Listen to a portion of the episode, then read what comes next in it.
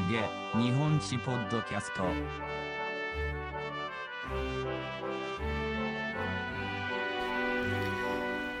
えー、皆さんこんにちは。えっ、と、それでは、えっ、と、このエントリーでは、えー2023年の共通テスト、えー追試日本史 B のですね、えっ、と、最後の2問、えー第5問、第6問、多分これは、えっ、と、A の、えー方とも共通問題になると思いますので、えーここだけちょっとエントリーを切り分けて、えーお話ししたいと思いますいうふうに思っております。で、えー最初にですね、あの、前半のエントリーでも予告しましたが、あの、共通テストの追試というものについて、あの、どんな状態になっているのか、ご存じない方のために少しお話ししておこうと思います。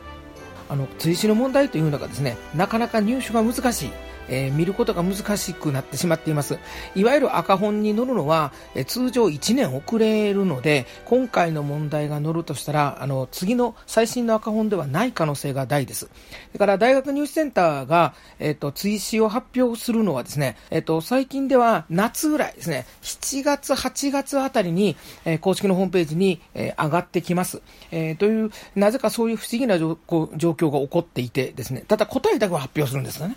うん、答えだけは発表しているんですかというのがあります。で、えっと、それとですね、なぜかですね、私も最近知ったんですけども、あの、じゃあどうやって私は今、あの、過去問を持っているかというとですね、えーこれがあの、えっ、と、福島の、福島県の福島民友新聞という、えーここにだけ、多分全国でここにだけ、えっ、と、追試の、え問題が掲載されています。えー回答と解説はありません。回答解説はニュースセンターで見ればいいということになるんですけどね。で、あの、これもですね、いつまで残ってるか、あの、わからない。で、なぜこの新聞社だけが全国で載せているのかも全くわからないんですけども、あの、ありがたいので、頂戴したりしております。で、えっと、今回、えっとこのエントリーの、え文章の中には、えその福島民友新聞の今掲載してくれてるところへのリンクも貼っておこうと思います。で、えっ、と、まあ、夏になって7、7月あたりになって、えちゃんと大学ニュースセンターのホームページにえデータが載りましたら、えその時にはですね、えっ、と、そちらへのリンクに変更したいとは思っていますが、ということで、えっ、と、見てみたい、欲しいという人は早めに行ってもらった方がいいと思います。さて、それでは早速問題に行きましょう。えー第4、えー第5問ですね。えーここから金言大使ということになると思うんですが、えー第5問がですね、パスポートを素材にしているというですね、えーまあ、まあ、な、なるほどねって感じなんですけども、えーと言いながら実は問い1がですね、あの、富岳36系が出てきて、ちょっと江戸が出てくるんですけども、えーまずは見てみましょうか。で、えー河川部 A に関して、河川部 A は1867年のパリ万国博覧会でも曲芸を披露したというですね、この人物、波五郎ですかね、えーの話になっているんですが、えこれについて述べろと。え1867年ですから、ギリ江戸時代ということなんですけども、えーっとですね、えっ、と、富岳36景が代表作であるこの人物っていうのはもちろん葛飾北斎。ですね。えー北川歌丸。ここにあの、あの、歌川広重があるとちょっと難しいかもしれませんがですね、あの、北、北川歌丸なので時期が全然違うからこれ楽でしょう。Y、えー1864年から中日フランス公使につき、幕府の軍政改革を支援した、つまりロッシュですね。えーボアソナードは、あの、明治に入ってからの、あの、法制ですね。あの、特に民法で有名ですけど、ということなんで、えー微妙に違いますので、B、D で正解は4番。ということで、問1はもう単純に知識の問題。えー、問い塗りです。えー、三順ですね。えー、っとですね、まず1、えー、っと、台湾出兵ですね。日本の軍隊が台湾に出兵した際、とこう来てますので、台湾出兵70年代、1870年代、明治の初期の話ですね。で、2番、えー政府による海運奨励策を背景として、日本優先会社が、えーヨーロッパやアメリカと日本を結ぶ定期航路をえ開設したとあります。日本優先会社は、えっ、と、まあ、産業革命期の明治の産業革命期80年代、えーですよね。なので、あの、少し後の出来事だということでいいと思います。で、3番、政府が、えー勧誘の感染も含む開拓地の勧誘物を清少五代友厚に払い下げようとすっていうことですね。えっ、と、開拓地勧誘物払い下げ事件1881年ですね。ですんで、順序的には3の方が前でしょうから、えっ、と、1、3、2の順番になるっていうですね、ちょっと近接しすぎですね。まあ、あれかな、えっ、と、優先会社ができてしばらく経ってからヨーロッパ、アメリカとの航路を開設したんだろうから、もう少し後というふうに、えー考えるんだろうという考え方もできますが、それでもちょっとね、というなんで、ちょっと難しいんじゃないかなと思います。問いの3。と、今度は、えー、この資料読解問題みたいになりますね。X、図2の旅券には、日本の外務大臣から相手国への担当部長に対して、旅券が交付されるものを保護する文言が書いてあると。えっと、文言は書いてありますね。通路故障なく旅行せしめ、かつ必要の保護、扶助を与えられんことを、その筋の所管に希望すとあるので、えー、まあ、要請と受け取っていいと思います。で、Y、えー、図2の日本皇帝陛下外務大臣という記載に関して、大日本帝国憲法では各国務大臣は天皇を保出し、天皇に責任を負うと定められていたと。で、これは、あの、図2にはその通り、あの、書かれているんですが、それが、あの、憲法に沿ったものだということの整合判断ということなので、これは知識ですね。まあもちろんその、あの資料との組み合わせなので、そういう意味で言うといい問い方なのかもしれませんが、ちょっとこれが細かいんじゃないかといや、大切なことなので、授業では私必ず言いますけど、あの、なかなかそこを疲れると、そんなところまで覚えとかなあかんのかなっていうのはすごくします。あの、あの、旧、旧憲法と明治憲法では、個々の国務大臣は、あの、すべて、あの、個別に天皇との間の保湿関係があって、内閣総理大臣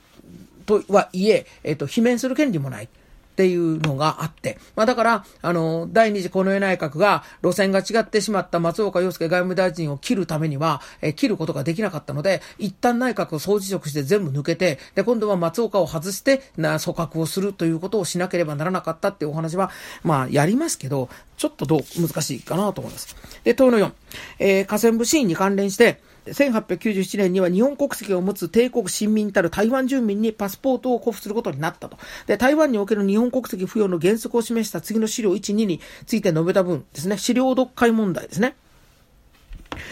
で、えっ、と、A、え資料1と2によれば、えー、不動産の売却を拒否した台湾住民は、下関条約の批准から2年の間に台湾総督府管轄区外、区域外に退去させられたことがわかると。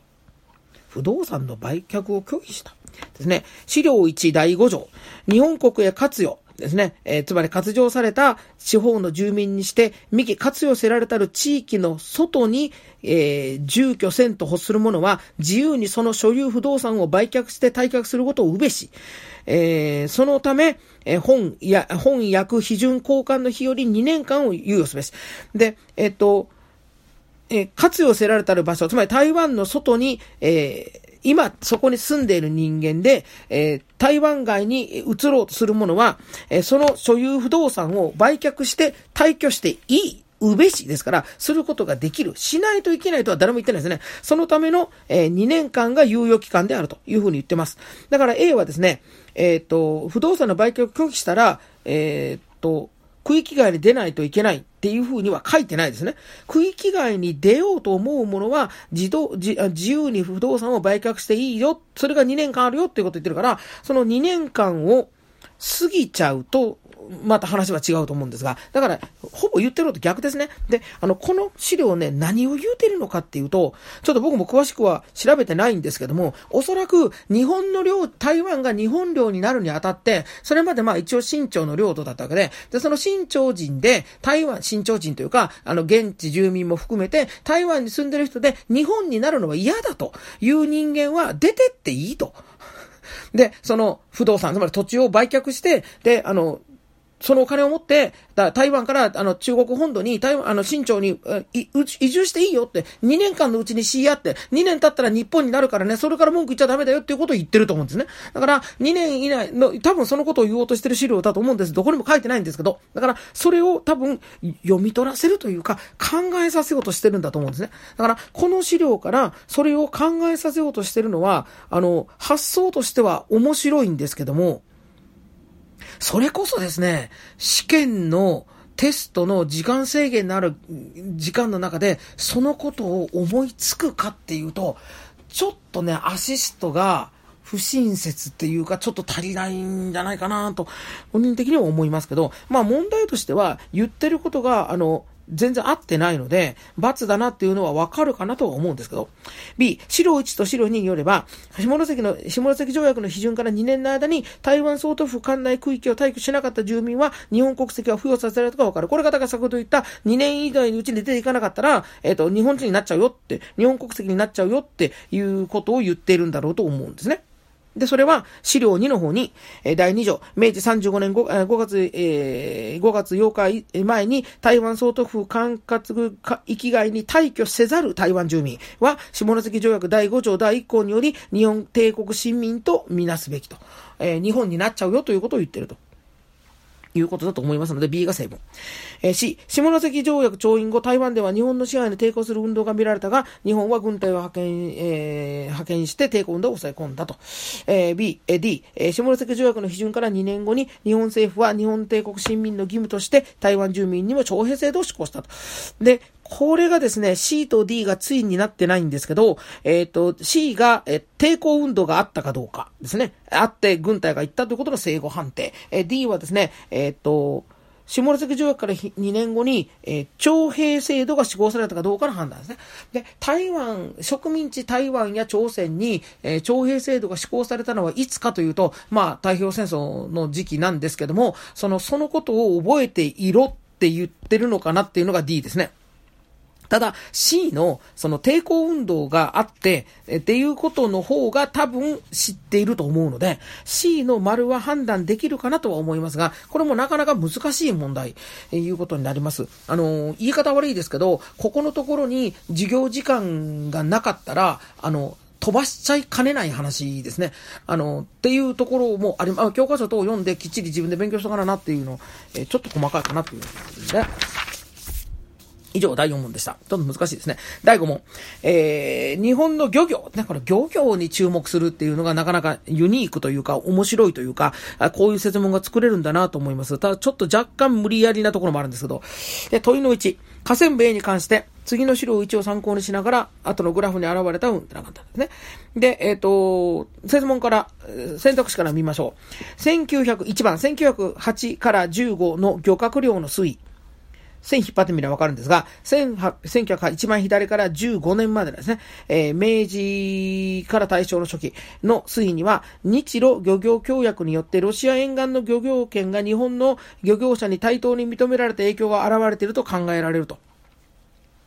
資料1を見ていただくとですね、えー、日本国民にもですね、えっ、ー、と、漁業権が与えられたことが第一条に書いてありますので、まあ、1が成分なんだろうと思います。あの、グラフとか資料の読み取り問題で、えっ、と、単純正語で、で、1番で成分っていうのは2、3、4を読む気がなくなるんですけども、あの、読む気がなくなるんですけども、まあ、受験生はここは踏ん張って読んでみましょう。2番、1916年から18年の漁業量の推移には、日本国内の不況による需要の減退の影響が現れていると。えー、実際グラフを見ると、1916年から18年は、えー、結構ぐいっと上っています。えー、ですね、第一次世界大戦の真っ最中ですね。で、あの、日本国内不況でも何でもないですし、えっ、ー、と、実際に、あの、伸びてますから、あの、需要が減衰してるとは全く言えないので、これはまあ5分。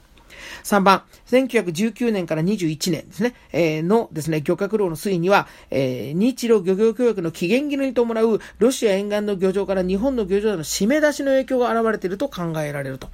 資料1を見るとですね、えー、日露漁業協約の、えー、有効期間は12年間。というふうに第13条に載ってます。えー、つまり1919年で切れると。だから切れた後ですね、えっ、ー、と、日本の漁業者が締め出されているところが見て取れるかということですね。で、19、20、21というところを見てると、そんなに急激な減少しているようには読み取れないですね。えっ、と、かなり高い位置で推移しているので、締め出されてるとまでは言えないんじゃないかと思うので、多分3は×ですね。で、4番、えー、4番ですね。えっと、22年から28年の、22年以降の漁獲量の推移には、ジグザグジグザグしてますけど、浜口大崎内閣による産業合理化政策の漁業への波及の影響が見られると。浜口大崎内閣による産業合理化政策って1930年前後ですよね。あの、時期が全然合ってないですよね。という、単純にそれだけでこれは×ということになって正解は1ということになります。やっぱり金解禁の年くらいは覚えとけってことですね。だから、あの、やっぱり近現代史の問題については、あの、何でもかんでも全部覚える必要はないですけども、重要なイベントに関してはやはり覚えとかなあかんということがよくわかります。えー、問いのに。河川部 B に関連し、魚介類の保存技術が見られる作品について述べた。で、これが無理やり、無理やり、面白いといえば面白いんですけども、まあ、魚介類ネタとしてですね、あの、高橋雄一の鮭とですね、それからカニ光線を小林武史の、えー、それもそうとは言わずに、荒縄で吊るされた塩鮭を題材とする絵っていう、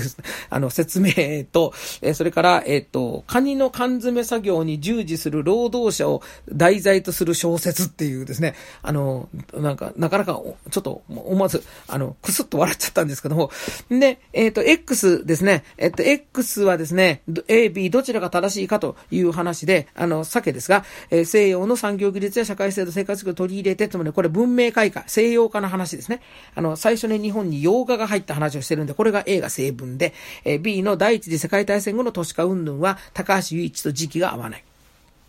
から CD ですが、えっ、ー、と C は、CD はですね、えー、これもですね、日清戦争前後における労働需要の高まりという明示のことと、それから D、えー、各都道府県に特攻警察が置かれっていう昭和のことと、え、この二つで時期判定をさせてるんで、小林武史ですからこれは D ということになります。え、そういう意味で言うと、あの、時期を中心とした正語と、作品名ではなく、内容をちゃんと、あの、理解しているかというですね、あの、そういう説問の立て方で出してる問題で、僕、個人的には面白いなと思います。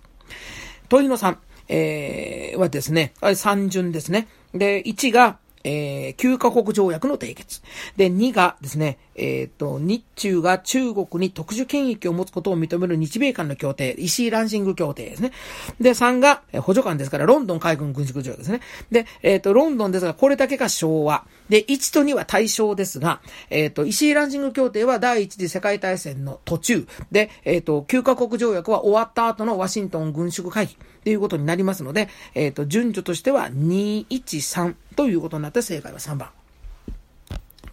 これはあの、時期的には近接はしてますよね。近接はしてますけども、あの、大きな区切りを過ぎているので、あの、全然問題ないと僕は思います。で、問いの4。このまた資料読解なんですけども、えっ、ー、と、河川部 D、えー、河川部 D は東シナ海航海でも中国との間で漁業をめぐる、えー、紛争が進んでいたと。時期は1920年、30年ですね。えー、まあ、だから大正の終わりから昭和にかけて中国との間で漁業紛争があったということに伴い、資料の2です。えっ、と、これも正誤判定なのですが、A、この会議が開かれた1920年代には三等出兵が行われ、っていうことですね。中国側と武力衝突が起きたと。この資料を書かれたのは昭和3年。えー、ですから、えっと、成分だと思うんですが B、この会議が開かれた1920年代には辛亥革命が起こですね。辛亥革命は1910年代なので10年違ってるからこれは×という単純な時期の問題。で、CD。C。この会議では中国領海に接近して紛争が起こっても、事後対応で構わないと考える漁業者に対して注意を与えなければならないとされた。D。この会議では中国が日本の、えー、出漁船に対策を講じるような、えー、場合は、えー、艦船を派遣して中国を警告するというね。資料には何と書いてあるか。えー、シナと中国ですね。公海漁業協議会の議事録。だそうです。えー、元来、えー、彼ら漁民は国際観念薄きがゆえに、領海にしばしば接近し、これがため、えー、時短を弱気する。つまり、あの、トラブルが起こると。えー、も、え、その後に対策を講ずれば良いという考えを抱く者少なからざれば。ですね。つまり彼らは、なんか上がったらその時に考えたらええやんか、と言っているので、彼らに十分の注意を与えることを必要にして、たとえ公海、公の海なりといえども、道徳観念に基づき、相互に漁具を破壊するがごときことなきようにいたしたと。だからそういうその破壊行動を取るなと。まあ、公開の上だとは言いあの言いながらですね、そういうことをしないようにと言ってます。本年度軍艦及び農林省監視船の行動予定につき説明したる上、本年は品品川においても日本の出場船に対し何らかの対策を講ずべき情報があれば、当事者に警告し、時短を発生、えー、せしめざるよう、えー、十分注意いたし、たし、とあります。えー、ですからですね、もめんな、もめんなと言うてるわけですね。あの、なんかあったら助けに行くぞとは言うてませんね、ちっともね。なので、えっと、C の方が正解。ですね、えー、この会議では中国領海に接近して紛争が起こっても事後対応で構わないと考える漁業者に対して注意しなきゃいけないというふうに言っています。正解は1番ですね。ちゃんと資料を読まずに、あの、当時のことだから、日本軍はきっと毅然とした対応を取ってくれるだろうと思ったら間違えるんですね。B。えー、アジア太平洋戦争での敗戦により、えー、ということで、空欄あーいに入る言葉。日本は何とかに調印して独立を回復すると、あ、戦後ですね。日本は、えー、もちろんサンフランシスコ平和条約に調印して独立したと。それから E のところは、佐藤栄作内閣期には、んが締結されるとしたと。日ソ基本条約は大正時代です。で、日韓基本条約は、えっと、あの、戦後の佐藤内閣なんで、あの、似てますか？全然違います。ここは間違いないだろうと思いますが。で、問いの6、えー、河川部 E ですね、えー、工業部門の成長。あの、時期的には、あの、高度成長期のことを言ってるわけですが、えー、それに関して述べた整合判定をしなさいと言っています。えー、X、1950年代半ば以降の主要エネルギーの転換によって、高度経済成長期に工業地域は沿岸部よりむしろ内陸部に広がったね。内陸部に広がるわけがないですね。えっ、ー、と、エネルギー転換では石油です。日本石油はほぼ取れません。ですから、タンカーで運んでくるんですから、あの、むしろ沿岸部に集中しているということで、×。から Y、えー、工業化が進む中で発生し、四大公害訴訟で知られる4つの公害病は、水槽濁を原因する点、えー、四日市喘息というのがございまして、えー、それは当然、あの、大気汚染ですから含みません。ということで、えっ、ー、と、××で4番ですね。あの、今年の本試験の問題でも、XY 正誤の4っていうですね、非常にレアなものが出てきましたが、あの、過去を調べてるとわかるんですけど、あの、XY 成功の4、つまりバツバツは非常にレアです。で、これが出てくるというのが、あの、本試験でもあり、ここでもありましたので、あの、そのあたりですね、ちょっとあの、なんていうのかな、あまり決めつけない方がいいですね。XY 整合は丸が確かに多いんですけど、そして問い7、ラストですね。えー、またグラフですね。グラフ多すぎますね。で、えっ、と、河川部 F に関連して、1950年代以降の魚介類の国民一人当たりの消費量と、1960年以降の魚介類の自給率を、えー、示したグラフであるということで、正誤判定、単純正誤判定ですね。1番、1950年代後半に一人当たり消費量が50キロを超えた。1950年の時点で50キロ超えてますね。えー、背景にはこの時期に生じた朝鮮特需による所得の上昇があると。1950年代後半、朝鮮特需。50年代後半。